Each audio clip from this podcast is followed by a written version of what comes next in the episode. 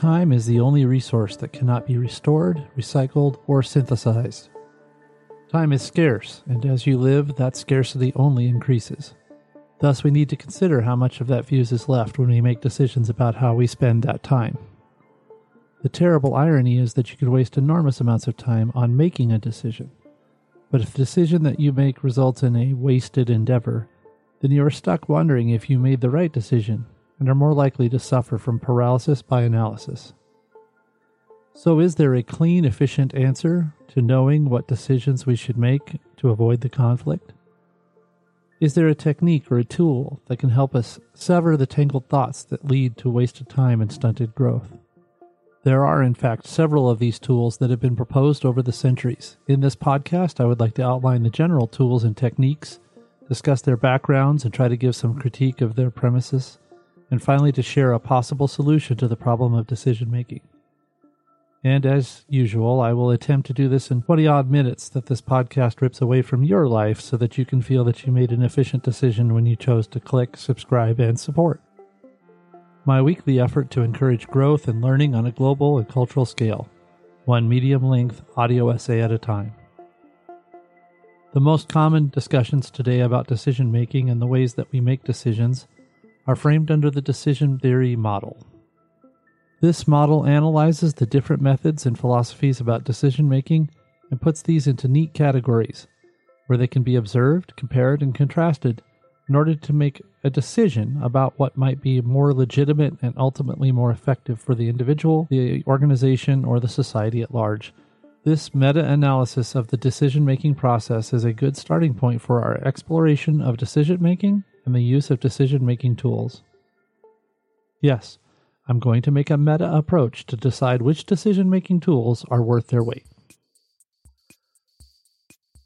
Understanding the decision theory model starts with the three main categories of decision making. First is the normative decision theory. Normative decision theory deals with the idea of optimal decisions. Optimal decisions are made by assigning a value to different outcomes to find a decision that is best. This value is called a utility value.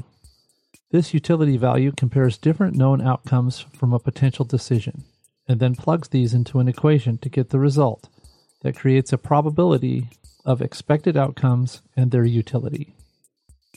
Second is prescriptive decision theory. Prescriptive theories assume that decision makers are operating under collectively similar rules. These theories utilize models that operate under the assumption of a common best goal. The models that prescriptive theories use are conceptual models, and they include areas of thinking that could be entire podcasts all by themselves, like data flow modeling, entity relationship modeling, event driven process chain, and a technique evaluation selection process. All of these models, uh, again, operate under presumptive rules. And finally, descriptive decision theories actually describe the way that individuals arrive at a decision. The fascinating world of decision theory is a broad one. It is utilized by scientists, sociologists, medical researchers, data scientists, and philosophers. This idea that the process of decision making can be broken down and made more effective seems like it would be useful to everyday people, but in my experience, it is completely absent in the world of public education. Thus, it is not surprising that the average person lacks even a basic tool for decision making.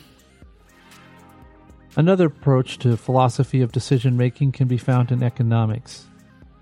This method of decision making operates under the assumption of rationality and perfect information.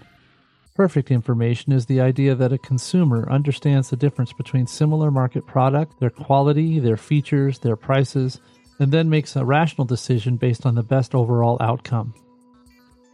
The applied form of this type of decision making might be familiar to my listeners. The classic teaching of this is to make a list of all the positives and negatives of each side of the choice, then pick the decision that has more positives than negatives, and then be dispassionate about that choice, knowing that you did your due diligence.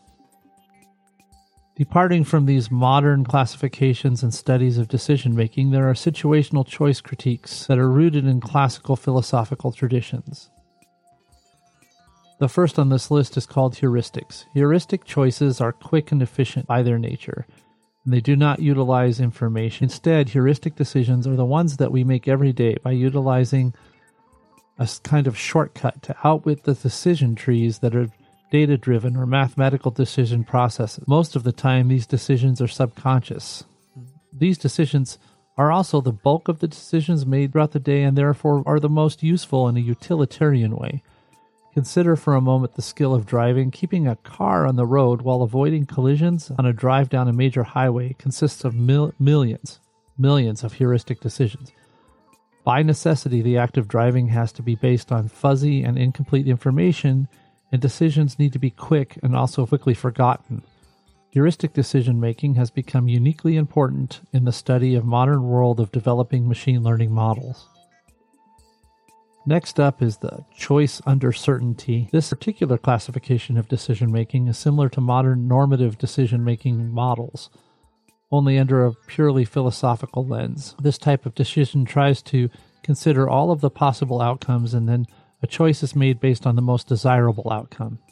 It attempts to assign probabilities to these different outcomes before the desired outcome is chosen and utilized to drive the decision making process. One of the originators of the decision making process is Blaise Pascal, a philosopher and logician from the 17th century. His famous wager, or Pascal's wager, is still a Pratt argument presented by religious apologists to this day. Intertemporal choice is a decision making process that attempts to incorporate time into the decision making process. It concerns itself with the time that the outcome of a choice will be realized and utilizes a layered approach to outcomes by considering a cascade of outcomes from that initial choice. An example of this is the decision of investment of extra income versus the decision to spend that extra income on enjoyment of a more immediate reward. The weight of the decision increases when time becomes a factor. Interaction of decision makers is also a choice that considers the reactions of the community to an individual decision and how those factors will affect the desired outcome. This decision analysis is often used as a plot device in fiction.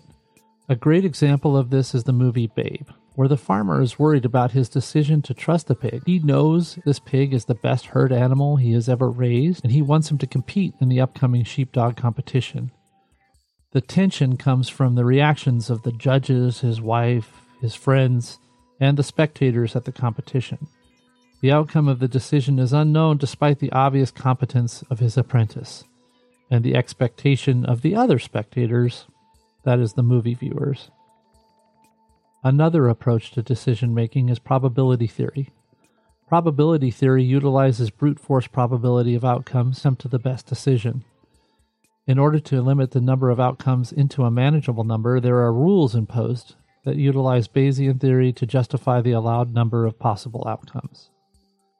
Fuzzy logic, of course, is a propositional calculus in which non numeric values are utilized to represent complex facts and rules. The fuzziness of this method is that it requires continuous inputs of information to adjust the outcomes as they are presented.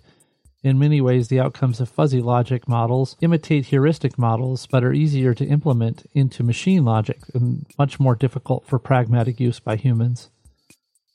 Minimax is the idea that instead of maximizing the outcome of decision making processes, one should reduce the chances of a worst case outcome.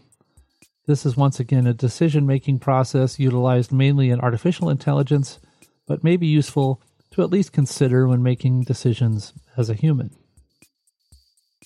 Dempster Shafer theory attempts to quantify quantities like trust, belief, confidence mixed with evidence to determine decisions.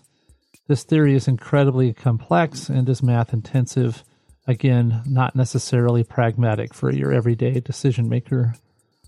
Another intensive mathematical decision theory is called information gap theory, once again, not necessarily pragmatic. Ethical decision making evaluates the outcomes based on their impact on society, the environment, or the meta. This type of decision making often places the needs of others before the needs of the individual making the decision.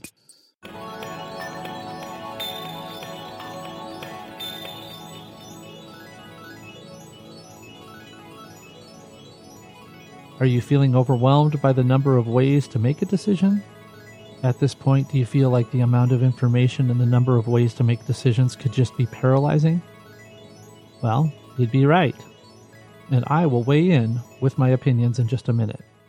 Before I continue, I would like to ask you to please share this podcast with other people that you meet that might be interested in learning, skills, and growth.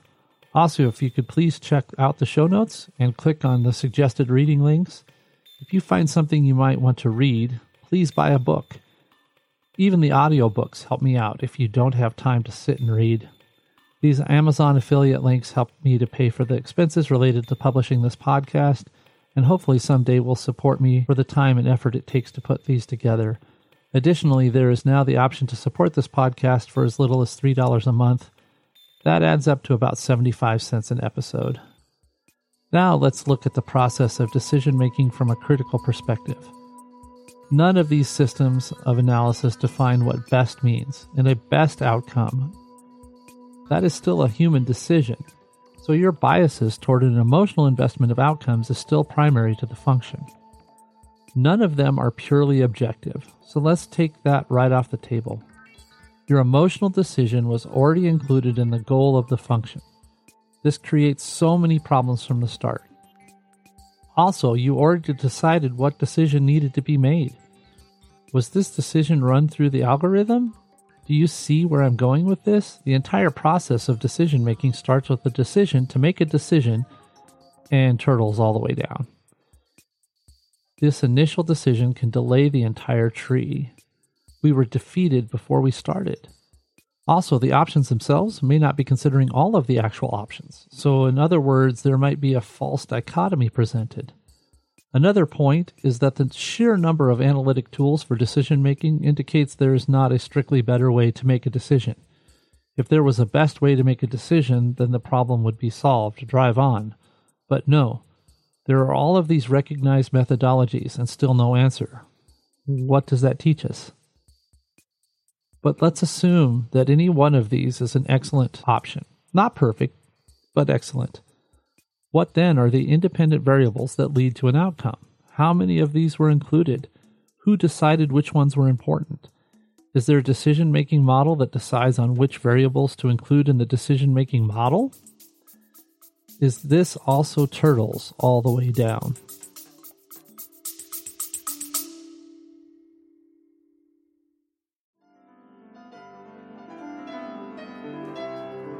Are you an intermediate to advanced level pianist searching for a way to build ease and fluency into your playing? My name is Jeremy Gould of Gould & Fall Piano. As a fellow polymath, you know the value of efficiency in learning. Our outline approach is different than the traditional methods where the fingers are in the lead. We can help you learn to lead with your arms rather than with your fingers so that you can play with the ease and fluency that you know is possible. Just visit club.gouldandfallpiano.com to watch a free training video to get started. Once more, that's club.gouldandfallpiano.com.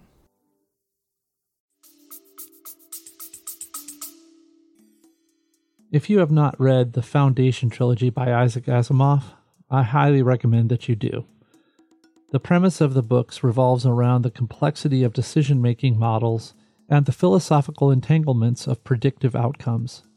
There is a link in the show notes to pick up a copy. The idea is that there has to be a boundary to inputs, and that boundary creates a built in percentage of error. Errors, when they arise, cause us to question if we made the right decision. This leads to an inevitable disappointment and possibly paralysis in the face of our next big decision. So let me introduce you to the ludic fallacy, a term coined by Nassim Nicholas Taleb in his book Black Swan. Link in the show notes. This is a critique and rebuttal of the Bayesian Boolean models for decision making. His arguments support my premise that it is impossible to have a perfect information situation and that tiny variables have a significant impact on the outcomes of any decision. Take chaos theory, for example. In chaos theory, mathematical models try to indicate the tiniest of changes in any one variable and also yield equally divergent outcomes. My prediction is that most people will not embrace using predictive models for their decision making, and over time really do rely purely on heuristics. why is this a problem? Heuristics, also known as going with your gut, are also based on equally flawed systems of discernment and reasoning. Most often, the shortcut to a decision is based on wisdom, which is the vernacular for experience, and thus contains a fair amount of cherry picking and reliance on confidence in past outcomes as predictable. False negatives and positives reinforce the anticipation of success, so the same problem can be identified with heuristics. Poor and incomplete data lead to an unanticipated and undesirable outcome. So, should we be indecisive? I mean, I just have spent a good 15 minutes tearing down the process of decision making. What are we to do? No. We need to be decisive. We also need to learn that all of our decisions are going to be fallible. There can never be a perfect method. When things work out, we can never be overconfident in our competence, but instead think of our successes and failures as proportions of luck and competence. For some of us, this will be 50 50, and others, the proportion of luck will be much higher. If we learn and reflect, we can sometimes accurately identify factors that lead to our successes and failures, and can try another method or choice the next time it presents itself. That is, if the situation is perfectly the same. Otherwise, our experience and wisdom can best influence the outcome. So, what is the actual solution I am proposing? I want you to learn to live and learn from the outcome, whatever it might be. That learning may not be perfectly applicable to the next situation, but that is the variance in life. There cannot be a perfect decision, so do not expect perfection in the results. Also, even when you are right, there is a very, very good chance that nobody will notice or even care. Individual choices that lead to outcomes that you can live with should be considered excellent choices, in my opinion. This is why, by definition, decisions are subjective, which once again, all decisions are inseparable from subjective influences. As a photographer, I am making at least a dozen decisions per shot. I'm making decisions about perspective, composition, elements of exposure, color, light, contrast, focus points, subject, lens, sensor profile, subject speed, shutter, shutter speed, background separation, and the subject distance from the lens. I depress the shutter. If all of those decisions were correct, but my timing is off, then the shot still doesn't work. Likewise, in your decision about what to learn next or how much you want to invest in a new skill or knowledge, if you make the perfect decision but your timing is off, it might be hard to identify that you made the right decision. You most likely did it when the timing was bad. If you can recognize that, then the question changes. The question becomes should you try again? If so, when should you try again? Was the timing poor because you are already doing too much to dedicate the necessary time to this new learning? Was the timing bad because your budget or the weather or the distance kept you from doing the activity? So many variables, right?